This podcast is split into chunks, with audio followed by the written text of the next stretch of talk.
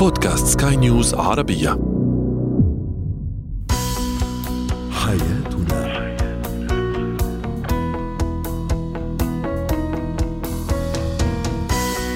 مستمعينا الكرام، كل عام وأنتم بألف خير بمناسبة حلول شهر رمضان، وأهلا بكم إلى برنامج حياتنا، برنامجكم اليومي الذي يعنى بشؤون الأسرة وباقي الشؤون الحياتية الأخرى، والذي يمكنكم الاستماع إليه عبر منصة البودكاست لسكاي نيوز عربية. معي أنا طيبة حميد. نتحدث اليوم عن كيفية استخدام الذكاء العاطفي بين الشريكين، ونسلط الضوء على أبرز تحديات أطفال التوحد في ظل ظروف فيروس كورونا. وفي مهارات الحياة حديثنا عن فوبيا الفشل. هو وهي.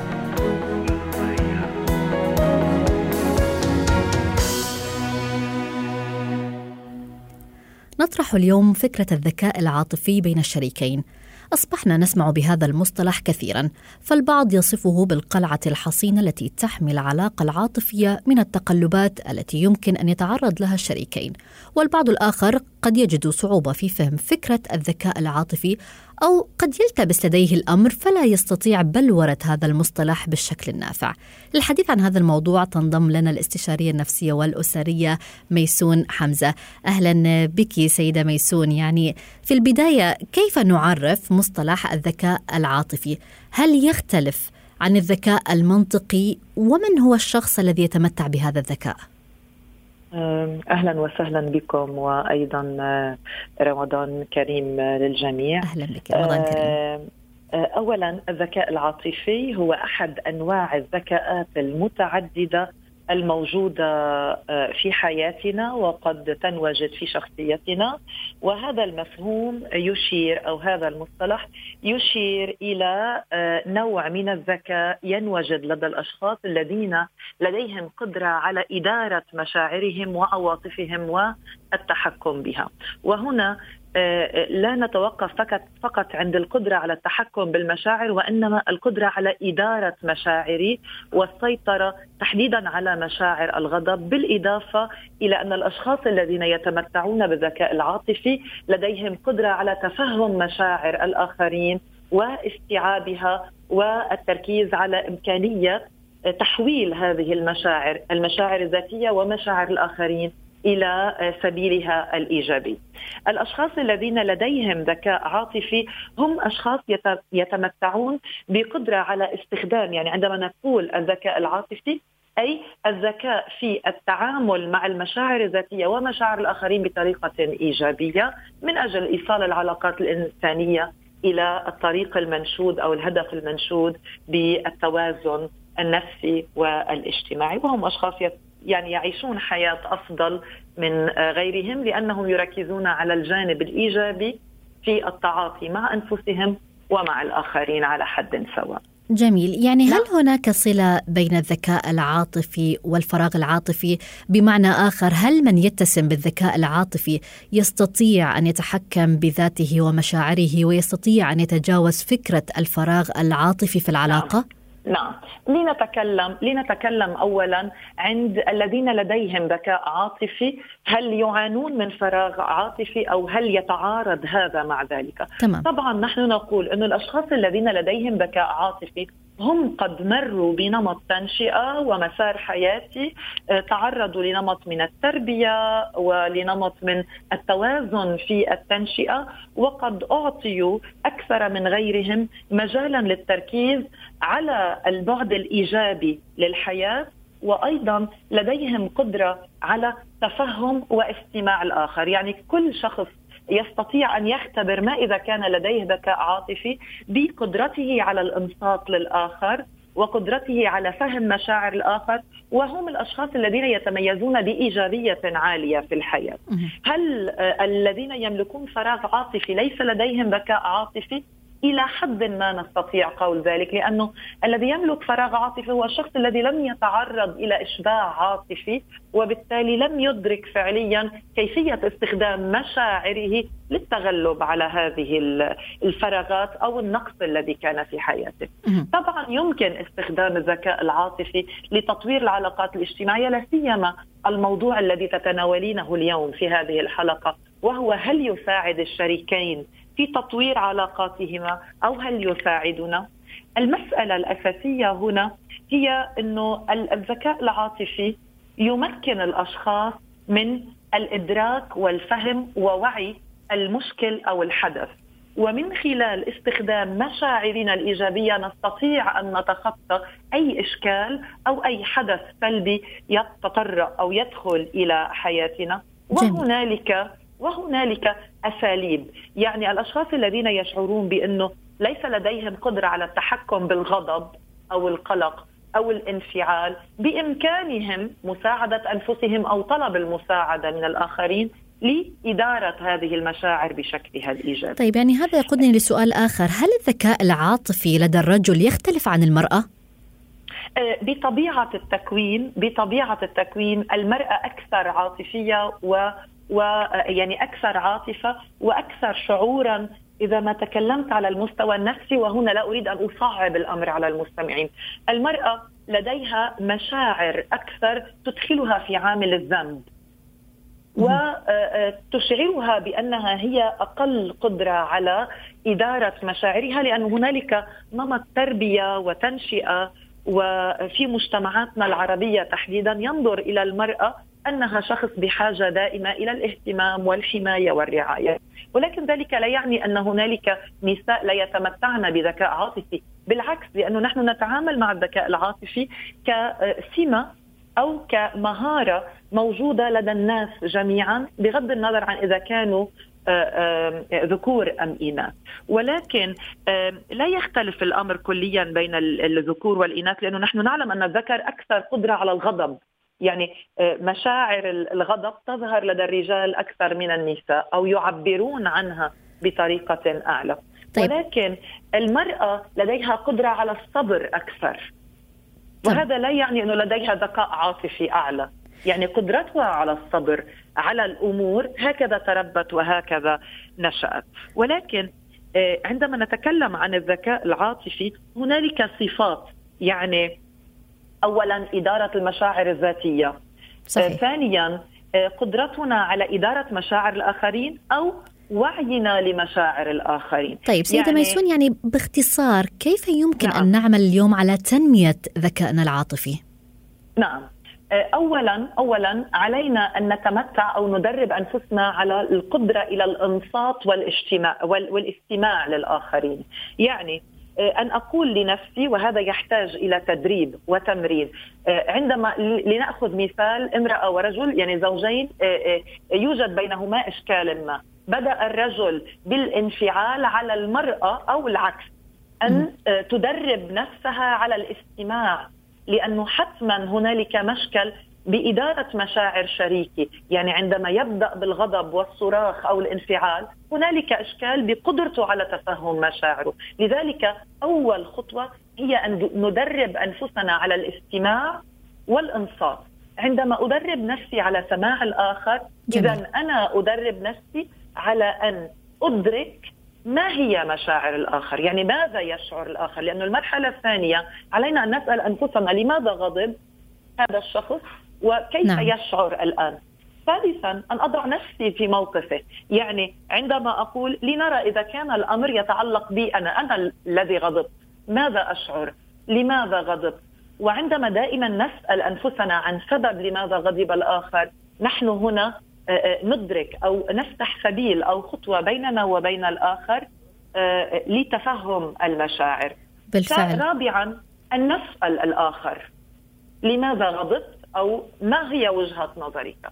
وأظن هذه الخطوات الأربع تمكننا من التدريب أنفسنا على إدارة مشاعرنا وتفهم مشاعر الآخرين. شكرا لك الاستشارية النفسية والأسرية على جميع هذه التفاصيل ميسون حمزة.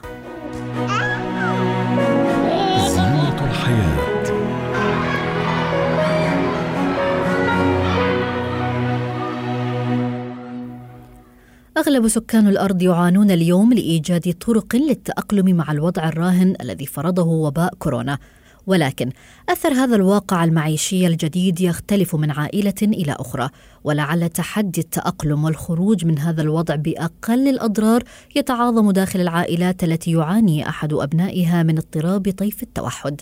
للحديث عن هذا الموضوع تنضم إلي الخبيرة التربوية داليا قنديل. أهلا بك سيدة داليا. يعني ضعف التواصل اللفظي الذي يعاني منه المصابون بالتوحد يجعل من الصعب عليهم إدراك الحاجة لعدم مغادرة المنزل مثلا أو عدم الذهاب للمدرسة أو المركز المختص الذين تعودوا الذهاب إليه. كيف يستطيع الأهل اليوم أن يشرحوا هذه الفكرة لطفلهم المصاب بطيف التوحد؟ أهلا وسهلا بك طيبة. بداية الجميع يمر بتحديات، خصوصا الآباء والأمهات اللي عندهم أطفال مصابون بالتوحد. هلا تفهم المرحلة الحالية بيساعد كثير لأنه إحنا نتبع خطوات معينة لنحل المشكلة أو نتأقلم معها ونتعايش معها بالطريقة الصحيحة، خصوصا إنه الأطفال بيكونوا المصابين بالتوحد عندهم غضب بشكل مستمر، مزاجيين جدا، ولا يمكن للأسر احتواء ذلك، خصوصا إنه الأطفال التوحديين عندهم حاجات ومتطلبات كبيرة جدا من للوالدين، فهذا الشيء بسبب ضغط على الوالدين، فبالمقابل بتكون ردات فعلهم نوعا ما غير متناسبة مع الوضع، فبتزداد من وضع السوء مع الطفل التوحدي، خصوصا أيضا إنهم ما بيكونوا قادرين يعطوهم العلاجات أو الجلسات العلاجية الضرورية سواء كان بالنطق، العلاج الوظيفي. إضافة إلى أنه الحجر الصحي بيأثر على المهارات الاجتماعية للطفل. صحيح. كان هو متعود على روتين معين، بيصحى الصبح مثلا بكير، بيفطر، بيلبس، بيطلع على المركز المركز اللي هو اللي, اللي مسجل فيه وما إلى ذلك، فصارت الأم مضطرة أنه هي هلأ نوعا ما تعود الطفل عن الروتين اللي كان سابق للتخفيف من شدة نوبات الغضب، وهذا الشيء أيضا سبب للأهل نوعا ما الضغط. ايضا انه عدم الخ... عدم انه صار في عدم القدره على الخروج من المنزل او حتى انه ياخذ الطفل بنزهه، فهذا الشيء سبب للاطفال ايضا نوبات غضب، عنف، عزز لديهم الاحساس بالملل، حتى انهم صار عليهم ضغط إذا كان الطفل بسن معين عم بياخد دروس أونلاين. فإحنا ممكن نتبع نوعا ما روتين يومي نعود فيه الطفل على الحجر هذا بشكل حصل بشكل مفاجئ ضمن تهيئة نفسية مسبقة لأطفال التوحد، مثل إن إحنا نخصص زاوية مخصصة للتعليم أونلاين، فأنا ممكن يصحى الطفل بكير، يلبس، يأكل، يعني مثل مثل الأيام العادية اللي كان معتاد عليها، ونذهب لهذه الزاوية. بالبداية ممكن إنه إحنا نشوف رفض من قبل الطفل، ولكن تكرار الشيء مع تحبيب، مع تحفيز، مع مع كلمات تشجيعية، مع مع تهيئة المكان بطريقة جيدة ممكن إنه يتناسب مع الطفل. أيضاً اللي بيصير قلق الوالدين هو تراجع مهارات الطفل المصاب بالتوحد، لأنه توقف عن تلقي الخدمات التأهيلية اللي اعتاد إنه يحصل عليها. صحيح. وهذا إنه أدى إنه الطفل أيضاً يتراجع عنده مهارات اللي اكتسبها، فإحنا ممكن نشركه بهاي العملية داخل المنزل، مثلاً إنه يعتاد إنه هو يغسل إيديه، يعتاد إنه هو يشاركنا بالأعمال المنزلية، إنه يعني نحاول إنه نوفر قدر الإمكان الأشياء الروتينية اللي كان معتاد عليها الطفل سابقاً لحتى إنه يقوم فيها بوقت الحجر الصحي. طيب، يعني بعض من يعانون من التوحد لديهم أيضاً اضطراب التكامل الحسي، يعني هذا الاضطراب قد يجعلهم يرفضون مثلا استخدام المعقمات بسبب تركيبتها اللزجة أو رائحتها. هذا أيضا يعتبر تحدي صعب للأهل، يعني كيف يستطيعون اليوم التعامل في مثل هذه الحالة؟ ممكن أن احنا نستخدم الحديث اللفظي مع الطفل بشكل مستمر، انه ممكن نتحدث عن التركيبه اللي بتكون منها، ممكن نستخدم البدائل، ممكن نبحث عن شيء معين، معقمات تتناسب مع الطفل. يعني ممكن مش كل الاطفال عندهم التحسس او مثلا عندهم انه عدم انه تقبل فكره انه انا كل شيء راح اعقم ايدي بماده لزجه او مثلا ماده انه انا ما بتقبلها. ممكن نبحث عن بدائل الصابون السائل مثلا، ممكن نبحث عن بدائل اخرى للتعقيم تتناسب مع مع الطفل، بحيث انه احنا نضمن انه ما يس وبالمقابل أنه يكون في تعقيم مستمر للطفل. جميل. طيب، يعني أيضا يعتقد البعض أن إجراء التباعد الجسدي المتبع عالميا لحصر انتشار كورونا لا يشكل عبء على المصابين بالتوحد، لأنهم في الغالب يفضلون عدم التقرب من أي شخص، ولكن البعض يحتاج بالفعل إلى لمس الآخرين كجزء من الاستشارات الحسية. هل هذا صحيح؟ وكيف نتعامل في هذه الحالة؟ بالبداية هلأ الحجر الصحي بيقتصر على وجود الأم والأب والأخوة داخل المنزل بحجر صحي، فإذا كان الجميع غير مصاب فهذا الشيء طبيعي إنه ممكن الطفل بيحتاج للحضن، بيحتاج لإنه التلامس الجسدي، القرب الجسدي من الوالدين. فيعني هذا الشيء مقتصر فقط على الأسرة بالحجر الصحي، ما في خروج من المنزل، ما في ذهاب للمركز، ما في تواصل مع الآخرين، ما في زيارات. وهذا الشيء أيضا بيعتمد على القوانين السائدة في الدولة، فنرى أن بعض الدول تمنع الخروج من المنزل منعا باتا، فالتلامس والقرب الجسدي يكون فقط من من قبل الوالدين والأخوة داخل المنزل والموجودين داخل المنزل، فلا يعني ما في حرج بذلك نوعا ما. تماما. طيب، يعني من مظاهر التوحد أيضا كما تحدثنا التعلق بروتين معين والشعور بضيق شديد عند تغيير هذا الروتين، وعلى ما يبدو هي من أكثر المشاكل شيوعا في الظرف الحالي. هل من السهل بالفعل أن نخلق روتين جديد هو مختلف عن الروتين الذي اعتاد عليه الطفل المصاب بطيف التوحد؟ ليس من الصعب، لانه هلا مثلا الاباء والامهات مش عم مش عم بيروحوا مش عم بيروحوا على الدوام، يعني ما في خروج من المنزل، فبالتالي خلق روتين لكل من الوالدين والاطفال نوعا ما سهل إذا كان هناك خطة مسبقة مكتوبة ربما تتناسب مع الوضع بشكل عام مع المنزل، تتناسب مع إنه إذا كان الطفل يذهب إلى يعني إذا كان يذهب إلى المدرسة فهناك الدراسة عن بعد. تنظيم الوقت يلعب دور كبير جدا في هذه الأجواء أو في هذه الظروف التي يمر بها الجميع. الصحوا مبكرا، إنهم يحطوا مثلا مع بعض جدول زمني يلتزموا فيه كل من الأب والأم، مع ضرورة وجود التناوب الأسري، يعني هناك تعاون من قبل الزوج والزوجة في التعامل مع الطفل التوحدي حتى ما يكون في عبء أو ضغط على واحد منهم.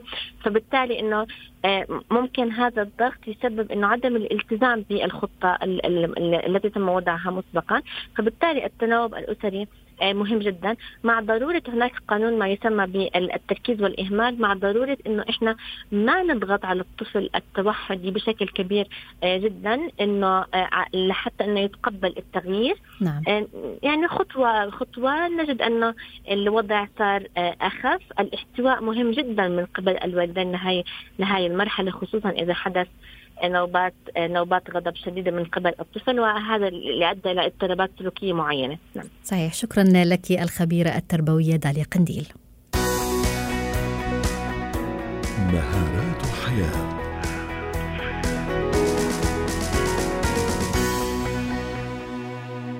لا يختبر جميع الأشخاص الخوف من الفشل بنفس الطريقة، وقد تتراوح شدة الخوف بين المعتدل والشديد، وقد يكون هذا الخوف شديد جدا ويؤثر بشكل كبير على المصاب به ويؤدي لمنعه من مواصلة المهام في جوانب الحياة المختلفة.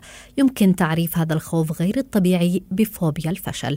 للحديث عن هذا الموضوع تنضم لنا مدربة مهارات الحياة نور هاشم. أهلا بك أستاذة نور. يعني كيف يمكنني أن أعرف بأني شخص مثلا مصاب بفوبيا الفشل؟ هل هناك أعراض جسدية أو نفسية؟ آه مرحبا أستاذ عمر، أول شيء برحب فيكي وشكرا على الاستضافة. آه آه بالنسبة للخوف أو فوبيا الفشل أو الخوف المبالغ فيه من الفشل، خلينا قبل ما آه نحكي عن أعراض الفوبيا من الفشل، في عندنا ثلاث كلمات محتاجين أول شيء نعرف معناها قبل ما نحكي عن هاي الأعراض. الكلمة الأولى هي أولاً شو معنى الخوف أساساً؟ الخوف فعلياً هو عبارة عن مثل شعور بينجم عن عن خطر معين. هذا الخطر فعلياً هو غير مش خطر واقعي ومش خطر حقيقي، هو خطر افتراضي بدأنا نفترضه في تفكيرنا وفي عقلنا الباطن، مما أدى إلى تضخيم النتائج السلبية اللي ممكن وقوع حدوثها وانعكس علينا بنوع من الخوف. فهو فعلياً عبارة عن وهم. الدرجة اللي أعلى من الخوف هي الفوبيا، اللي هي الخوف غير طبيعي وبدون أي مبررات، وأحيانا قد يكون هذا الخوف خوف مرضي بينتج عنه أعراض مثل ما رح نحكي آه بعد شوي. الكلمة الثانية اللي حابة أن نعرفها بما أننا بنحكي عن الخوف من الفشل، فأساسا شو يعني الفشل؟ في أغلب الناس بيعتقدوا أنه الفشل هو عدم الوصول للهدف أو عدم تحقيق الهدف، لكن فعليا التعريف الحقيقي للفشل هو التوقف عن المحاولة للوصول للهدف، بمعنى آخر اللي هو الاستسلام من بعد أول إخفاق إحنا بنمر فيه، وبالتالي أنا لا أحاول مرة أخرى لحد ما أوصل لهدفي. الكلمة الثالثة اللي هي طالما أنا خايف من الفشل وبدأت أسأل أنا ليه خايف من الفشل، معناته أنا في عندي رغبة للوصول للنجاح. طيب بالتالي ما معنى النجاح؟ النجاح فعليا اللي هو عكس الفشل هو أنا أستمر في المحاولة لتحقيق الهدف بغض النظر عن العوائق اللي أنا ممكن إني أمر فيها. بالنسبة للسؤال اللي سألتي شو هي أعراض الخوف من الفشل أو الفوبيا من الفشل، آه فعليا إحنا في عنا أعراض قد تكون جسدية وقد تكون نفسية. لو بدنا نحكي عن الأعراض الجسدية، عادة الشخص لما بيوصل لمرحلة من الخوف الغير طبيعي المبالغ فيه بيبدأ قد يشعر بنوع من ضيق التنفس، ممكن يصير في عنده تسارع في ضربات القلب، نوع من التعرق، ممكن بعض الأشخاص يصير في عندهم رجفة بسيطة في اليدين أو في في في الجسم بشكل بشكل عام. بعضهم قد يفقد القدرة على التركيز في المحيط أو في الأشياء اللي بتكون حوله. خلينا نحكي عن الأعراض النفسية. عادة الشخص اللي عنده خوف مبالغ فيه أو فوبيا بتلاقيه بأغلب الأحيان في عنده نوع من الانعزال الاجتماعي، يعني يتجنب الاختلاط بالأشخاص، وهذا قد ينتج عنه درجة من درجات الاكتئاب اللي لو ما تم التعامل معها بشكل صحيح قد تتحول إلى اكتئاب مرضي يحتاج إلى علاج دوائي في بعض الأحوال.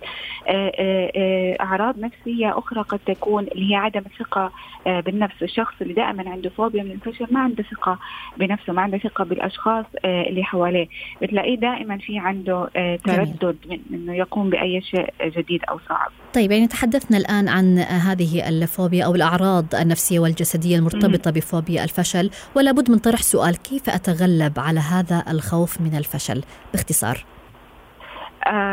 أول شيء لابد أني أعرف أنا ليه عندي هذه الفوبيا من الفشل. قد يكون سبب عضوي وراثي وبالتالي يحتاج إلى علاجات دوائية ومراجعة الطبيب، أو قد يكون أسباب نفسية نتائج تربية معينة أو محاولات فاشلة سابقة أو, أو, أو, أو نوع من الأصدقاء أو التفكير السلبي.